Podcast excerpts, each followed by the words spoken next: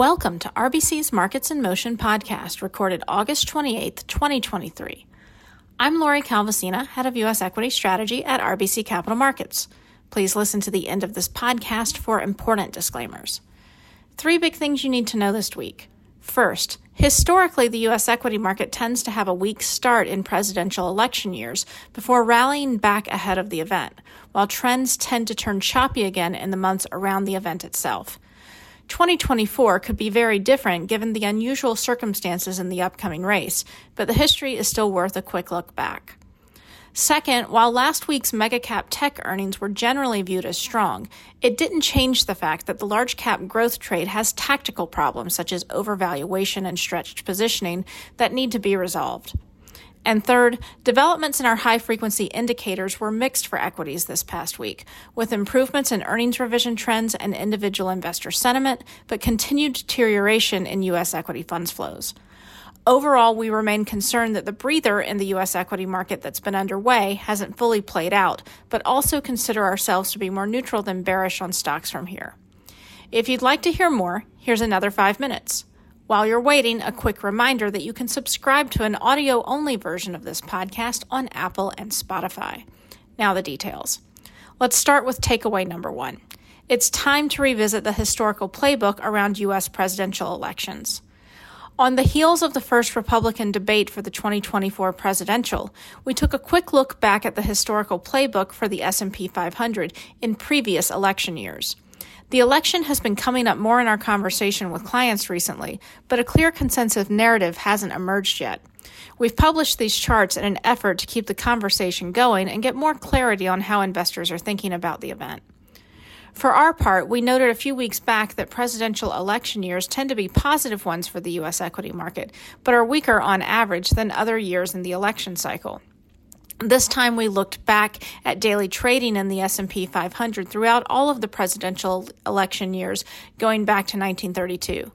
Typically, the stock market has a rough start to those years, then stabilizes and rallies back heading into the event. Trends turn choppy in the months immediately before and after the election. These trends are all pretty much intact if we limit our analysis to the last few decades or election years that see a Republican or Democrat emerge as victorious. One difference that we do see is that stocks tend to do better after the election if a Republican wins than if a Democrat wins. Interestingly, the stock market generally followed the historical path we've outlined in each of the last two presidential election years when Trump won in 2016 and Biden won in 2020. Of course, 2024 will be unique given the four criminal cases underway for the former president, the current frontrunner for the Republican nomination in both polling and betting markets. While there's a lot of uncertainty about when these cases will actually go to trial, the current calendar suggests that their presence will loom large throughout the year. Moving on to takeaway number two. The big cap growth trade still looks tactically problematic despite its longer term fundamental appeal. While big cap tech's widely anticipated earnings were generally viewed as strong last week, it didn't change the fact that the large cap growth trade has tactical problems that need resolution.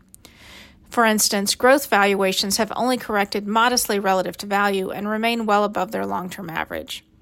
Additionally, the weekly CFTC data for asset manager positioning and NASDAQ 100 futures continues to suggest that the large cap growth trade is overowned. Additionally, earnings revision trends continue to favor growth relative to value, but the gap between the two has started to narrow, suggesting that growth's dominance on the earnings front is starting to fade. And finally, flows to U.S. equity growth funds have also flipped from positive to negative, while value flows are still negative but stabilizing. To be clear, we continue to think growth stocks look appealing from a longer term fundamental perspective. GDP is expected to be below trend in the next two years, an environment that tends to see growth outperform. But in the shorter term, the overvaluation and crowding problems in growth do need to be resolved. We'll wrap up with takeaway number three. What else jumped out from our high frequency indicators last week?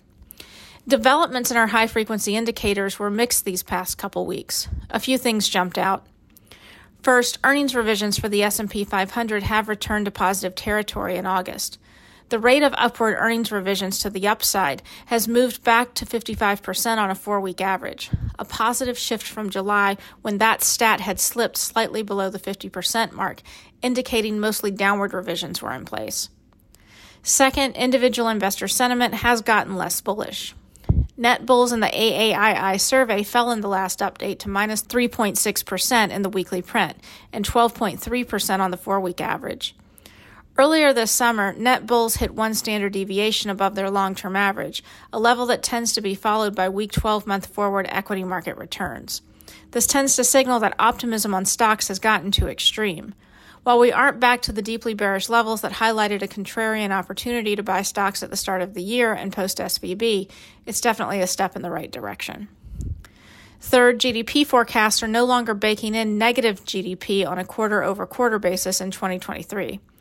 The emerging idea that the US won't see a single quarter of negative GDP growth this year has helped support S&P 500 pricing, but it's equally important that expectations regarding 2024 GDP growth aren't ramping up, which also helps explain why stocks have started to stall. And finally, US equity funds flows continue to weaken. Flows to U.S. equity funds tracked by EPFR had shifted into negative territory on a four week average in our latest update, while flows to U.S. bond funds remained steady. Global equity funds have also deteriorated. As noted earlier, U.S. outflows have been driven by outflows from growth funds. Overall, we remain concerned that the breather in the U.S. equity market that's been underway hasn't fully played out just yet. But we also consider ourselves to be more neutral than bearish on stocks from here. That's all for now. Thanks for listening, and be sure to reach out to your RBC representative with any questions. This content is based on information available at the time it was recorded and is for informational purposes only. It is not an offer to buy or sell or a solicitation, and no recommendations are implied. It is outside the scope of this communication to consider whether it is suitable for you and your financial objectives.